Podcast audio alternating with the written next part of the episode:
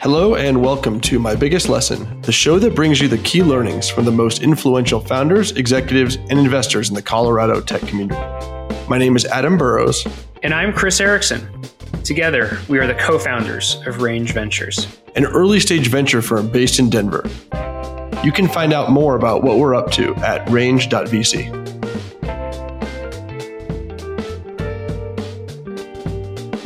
For our very first episode, we are incredibly excited to share our conversation with Josh Scott. Josh has been a prominent part of Colorado tech for years with roles at HomeAdvisor and Guild Education, and is probably best known as the co-founder of Craftsy, which had a successful sale to N B C in twenty seventeen. I've known Josh for years and have consistently found him to be one of the most thoughtful and reflective people around. I think you'll see why as you hear his insights around his biggest lesson. So for those who don't know, Josh Scott is someone who's had incredible success here in the Denver tech community, at HomeAdvisor to starting Craftsy with successful exit to N B C, Guild Education, and a whole host of, of other things. So Josh, you've done so many, many things here. I'd just love to hear some of the, the highlights of your, uh, your time in Denver tech. It's been wonderful getting to be here. And I think that the biggest highlight for me by far is feeling like I get to play a small role in helping to build an incredible ecosystem here in addition to company building. I think it's one of the biggest things that I try to sell when I'm trying to sell to de- sell Denver to folks moving from the coasts in particular, is having lived for ten years in San Francisco and always felt like I was the smallest of small fish in a big pond. And even the big fish have very little influence there on uh, city well-being and ecosystem building. Obviously, I believe, to the negative in terms of the trajectory of, of San Francisco as of late. But here, you can be a part of ecosystem building and community building in a really consequentially different way. And that's been a ton of fun for me and uh, hopefully beneficial for our broader ecosystem. What are the sort of the, the two to three things, though, as you think about what's made the Bay Area super successful that you want to make sure to, to bring here and replicate here as we continue to build Denver? Yep. Important question. So one is structural. Uh, and we were just talking about it before we got started to some degree.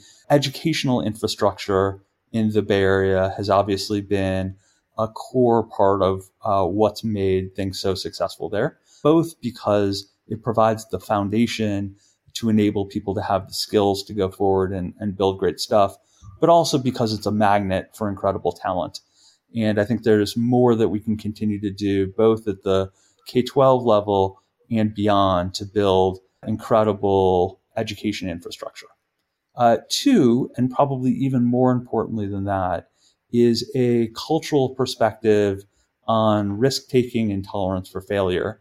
And this is obvious and, and stuff that everybody talks about, so nothing new to add here, other than the fact that uh, I have been pleased so far, despite our sort of early trajectory as a as an ecosystem, in our enthusiasm for embracing uh, going out and trying things and learning what you can learn and seeing what happens. And uh, with some probability, those things work out great and grow go on to become big successes.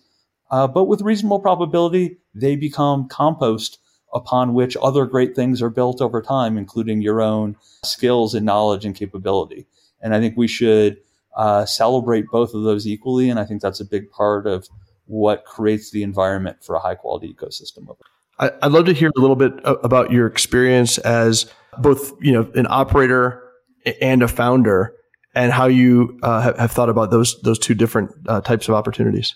Yeah, I think about them in many ways very similarly. At the end of the day, I think of myself very much as somebody who loves to collaborate with people to build cool and interesting stuff.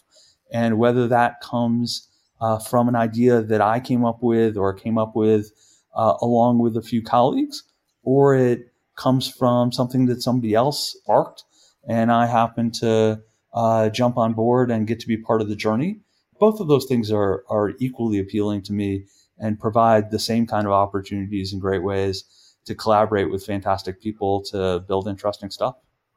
And so, Josh, what are you focused on these days? These days, I'm doing a balance of things. Um, first of all, I'm spending as much time as I can just enjoying family and reconnecting with folks that I haven't spent as much time with as have been company building over the last uh, handful of years. Uh, and we'll talk more about that as this conversation goes on, I'm sure. Uh, but also uh, trying to be helpful to as many local early stage companies as I possibly can in whatever way that might be. Uh, and sometimes that takes the form of just having conversations from time to time and sharing some of the bumps and bruises that I have uh, accumulated over time in a way that uh, maybe helps people avoid the same uh, corners that I've run into. And other times it involves uh, me making an investment of some kind. And in particular, I've been investing recently out of a, a new vehicle I just created that we're calling Sodality, uh, where what we're looking to do is support entrepreneurs who are looking to build companies for whom uh, venture, traditional venture capital is not the right funding vehicle for them, or they're not sure that it is at the stage that they're at, and they want to uh, play out the string a little bit longer in building what they're building to try to figure out whether it makes sense for them to raise uh, traditional venture capital or to uh, build it in a more bootstrapped or out of customer generated revenue or dollars way.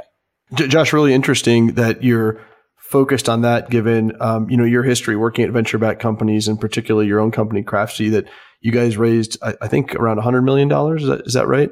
What's taken your you from that to focus more of your time and, and mental energy on, on a more bootstrapped or optionality approach? Great question. So yes, first of all, I am uh, the last person in the world who would be a hater of any kind on venture capital. So I have greatly enjoyed working for venture-backed companies. I think uh, venture has a really critical role in our ecosystem. The real answer to that question uh, comes down to, quite frankly, your presence in the market. I think we have gone in the last ten years since I first arrived here from a world where there was very little early stage capital available to entrepreneurs in the Colorado ecosystem uh, to a world where now there are uh, great investors uh, putting dollars to work to really help early stage entrepreneurs uh, in a traditional venture capital way, which I think is critical to ecosystem building and fantastic. And so what I'm trying to do is fill in a gap that I now see, uh, given the presence of Range and others, uh, that there's an opportunity to support entrepreneurs who aren't quite ready for that or don't know whether that's the right path for what they're building. And so that's what's uh, what's prompted that to to come up on my radar. We we love that. I mean, I, I think, Josh, we meet companies all the time that venture capital is probably not the right the the right uh, solution for them, but because they just don't know any different, or are pushed that way by, you know, certain accelerators or, or media personalities that think that's the the only answer for their business. So really excited that that you're in the market providing another option. Thank you. Greatly appreciate it. It'll be fun to see how it goes. It's an early experiment, uh, like all things at, at an early stage. And we may learn a lot of stuff that's useful, and we may discover that it makes no sense to do what we're doing presently, but it's fun to try, and we'll see what, what happens as we play out the string here a little bit. Great. Well, Josh, uh, let's jump right into it. Uh, you know, why we're here is to learn about your biggest lesson. So if you could share that with us. Yeah. Uh, well, first of all, it's very intimidating to come up with a biggest lesson. Um, I've learned so many lessons over time, but the one that most clearly stands out for me is I think about things as much as possible in terms of play your own game. So I think we all have a tendency, myself at the forefront of that list, to get caught up in playing the game or the rules by the rules that others have set for us, or trying to emulate uh, too closely what others have done uh, who have their own paths that they're charting through life. And rather than that, I think it's incredibly important, has been valuable to me when I've had the good self-discipline to be able to do this, to step back and say to myself, what do I want? What's the critical path to being able to get there?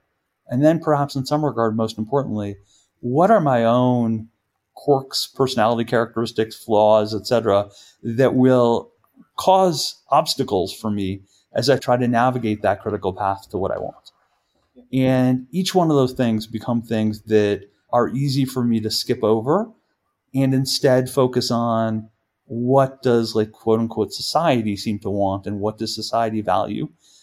And it's easy to replace my own value system accidentally with that of what I perceive to be society's value system, The unfortunate result in doing that, as I have discovered time and again by pounding my head against that wall, is that you prove out to not be super happy, even when you're successful in playing the game that isn't your game.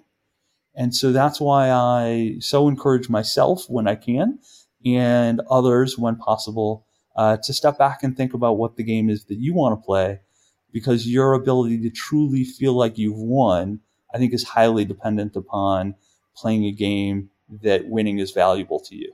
Yeah. So, Josh, before we, we get into learning about, you know, what specifically the game is that you've defined and learned for yourself that you want to play, um, I find that as people learn their biggest lesson, there's sort of always a pivotal moment, right, where you actually have that first epiphany that, ah, this is really important to me.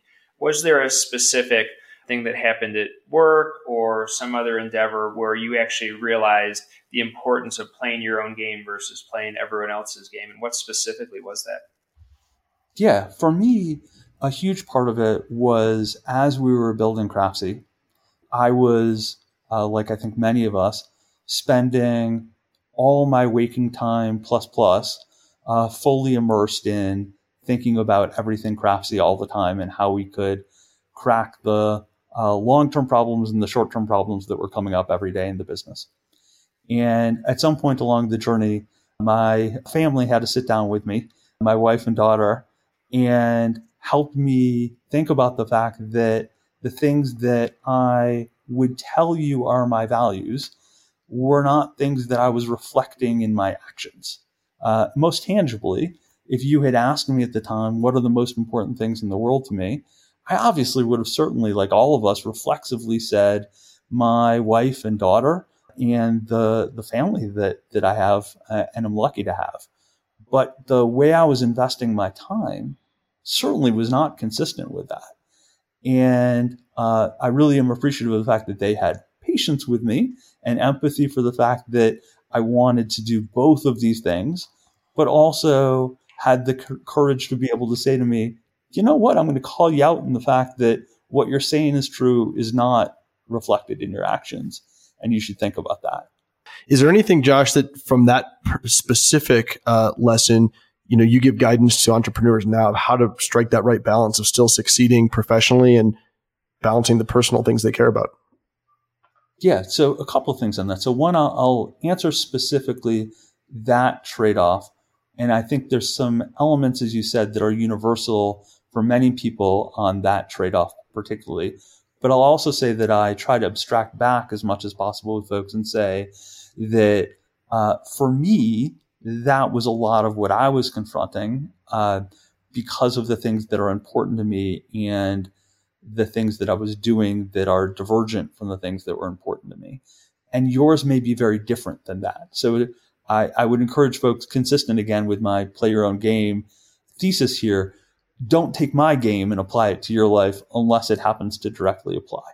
Uh, but very specifically, I'd say one of the things that I say a lot to folks and really deeply believe is, especially if you are a early stage leader or a founder, one of the like real unique assets you have that I don't think many of us make the most of is you get to make the rules of the thing that you're building.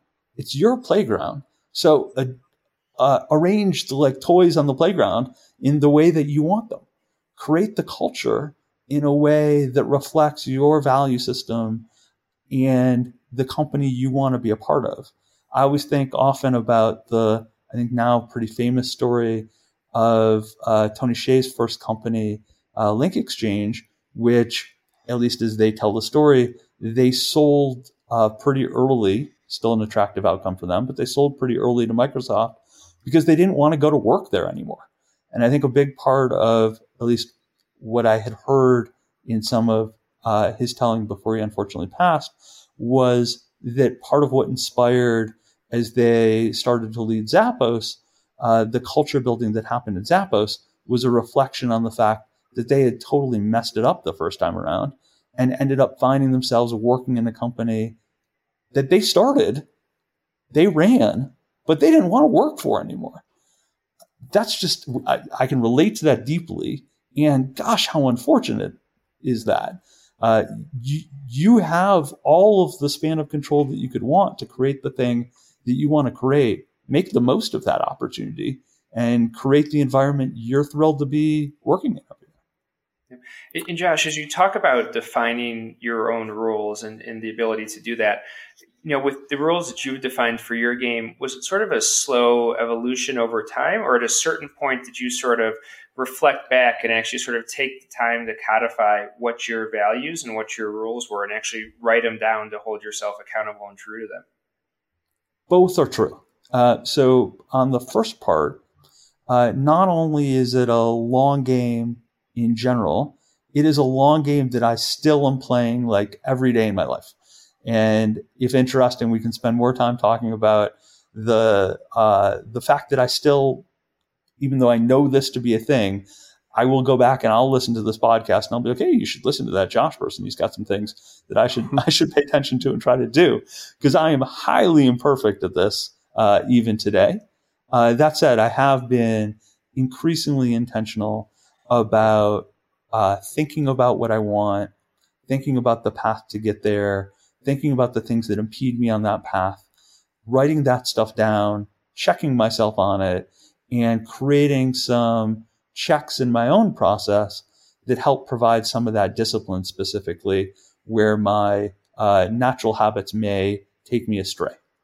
Josh, I want to go back to something you said that I just find find fascinating, which is this contrast that we often face between what we want and what society says we should want, right? And society does a, does a great job, particularly in the tech world, of telling people what we should want, right? We should want to have an I P O. We should want to be on the cover of magazines. We should want to raise as much venture capital dollars as, as, as possible, et cetera. I, I think it's interesting. I actually heard a, a quote recently from John Steinbeck, and I'm going to butcher, but something along the lines of, this is what we value in society. We value humility. We value generosity. But who do we celebrate? We celebrate greed and bombast and and and hype and that sort of thing. How do you think about that, you know, th- those type of trade-offs in the tech industry and at early stage specifically, given you spend have spent a lot of time here? I think the quote is apropos. I, I think that uh, we all are uh, very susceptible, whether it's for sake of wanting the feeling of belonging or community or the like, to getting caught up in the things that others have held up as important. And when I say others have held up as important, I'm not even sure that if you went to each of the individual folks that any of them would individually say that any of those things are important. We just create this uh, collective cycle of confusion, I think, unfortunately, as a result of that. And the only thing from my perspective that can break that cycle is any one of us, for our own well-being, stepping back and saying, okay, let me take a moment to truly pause and reflect as I encounter this specific situation and say, what do I want out of this? And then start to make your decisions after you've taken the moment to pause and think about that. I think the challenge is that that can be a deceptively hard question to answer, right? Is, is what do I oh, want? Yeah. It's something that I think I, I can speak, Chris, I don't know your, your your experience, but it's something that I certainly never spent enough time thinking about um, at times during my own career, um, as you were really just focused on achieving and solving problems. Yeah, at least for me, it didn't come out of me being smart enough to be proactive about thinking of it. It came out of um, a bunch of things that I realized I didn't want creeping into my life, and then having to look at those and be like, huh, those are things I don't want, right? But I need to actually fill in the other side of the equation is like, if I don't like those things, what are the things I really want, right? And then I think to, you know, the, the quote and the point Josh just made is a handful of those things were sort of at odds with being a, a tech founder, right? And from the previous background I have, you know, from working at B C G and everyone being type A and being one hundred percent go all the time. And I think when you come to define a set of values or things you want that don't align with what you've historically done, it, it's tough to make that transition, right? And and start living those new things. Um, and I at least found the struggle in doing that for a while uh, before I realized the more of those I did, the happier I became, right? And I think you got to get in that cycle and realize it. I, I think that's exactly right. And I think like many things in life, and particularly many things in company building too, for what it's worth, the right first answer to that question is to recognize that the answer is, I don't know. And rather than reflexively say, when asked, what do you want? Oh, here's the first thing that comes to mind for me. Maybe it's more helpful, again, much like we've learned through uh, experience in company building, is to say, well, let me think about how I can do some experiments to figure out the answer to that, and structure it from an experimental perspective uh, with the humility that comes with that, rather than saying, here's my immediate gut feel as to what the answer is to that question. It's something we actually ask, Josh, when we meet with different uh, founders of, of, of prospective startups. Uh, we ask them, what, what do they want for their company, at least? I mean, I think it's, you know, incumbent on all of us to also be asking, what do we want personally as part of that? But it's something we ask. And sometimes founders, I find, have the answer nailed, but I think a majority of them actually, it's a, it's a little, can catch them off guard, right? I don't think they're used totally. to having investors ask them that, that question. It's just assumed that, well, I P O and, you know, big as possible, right? That's the only answer yep. you should have. Um, but we, we love when, when folks have been a little bit more thoughtful about that. Totally agree. And, and it's interesting. I mean, how do you think about this? It seems natural how this segues into what you're doing now on the investment side. I mean, is this a big, this lesson, I guess, is a, is a big uh, connection to the investment thesis you have around folks that, you know, maybe want something a little bit different than conventional venture capital? I think that's right. And I think even more than that, it's connected to optionality. Back to the experiment, uh, experimental point that we were just talking about a second ago. I think that many of us, when we're starting companies, naturally don't know what kind of company we're building yet at time zero. It's going to take a little bit of us uh, with that problem in mind that prompted us to start the company, uh, beginning to confront the world of solution space to try to figure out, is that problem real? What kind of solutions might be interesting to go address that problem? How does my company need to evolve to deliver those solutions? And much like we've taken this experimental approach to product design, as uh, sort of summarized in the minimum viable product notion, uh, my assertion would be that we should probably take a similar approach to company building in most other important aspects of the company, and recognize with humility that not only do you not know exactly what the product is going to be that's going to be the right solution to the problem that you're working to solve, but you don't know what the right team is to go work on that problem. You don't know what the right way is to finance what you're doing to work on that problem. And let's take as much opportunity as we can early to be open-minded and humble about that and figure it out as we build. Josh, really appreciated learning about your, your biggest lesson. If you could, you know, give a super concrete summary of, you know, here's the lesson, and if this resonates really strongly with one of our, our listeners, uh, would love to hear also how they could quickly try and implement it as well in their life. Yep, absolutely. So I think that anytime you are confronting a consequential decision, take a moment to pause for yourself and think, what do I want out of this decision? And as you think about what you want, uh, what's the critical path to get there? What are you going to have to navigate to be able to make that possible? And then what do you know about yourself to recognize the things that are likely to come up to impede your ability to achieve what you want in that regard? And how can you shock absorber against those or navigate around those things that are inevitable impediments that are going to come up that are part of the quirks of all of us as humans? Josh, awesome. Thank you very much. How can folks in the community get in touch with you? My pleasure. And feel free to reach out to me via email anytime. Uh, josh at joshscott.me, J O S H at J O S H S C O T T dot me. Please do. Seriously, don't hold back. Email me anytime. Look forward to chatting with you. Great. Thanks, Josh. Look forward to seeing what you do uh, with, with the new entity, and super lucky in Denver to have you as a part of the tech community, helping everybody out.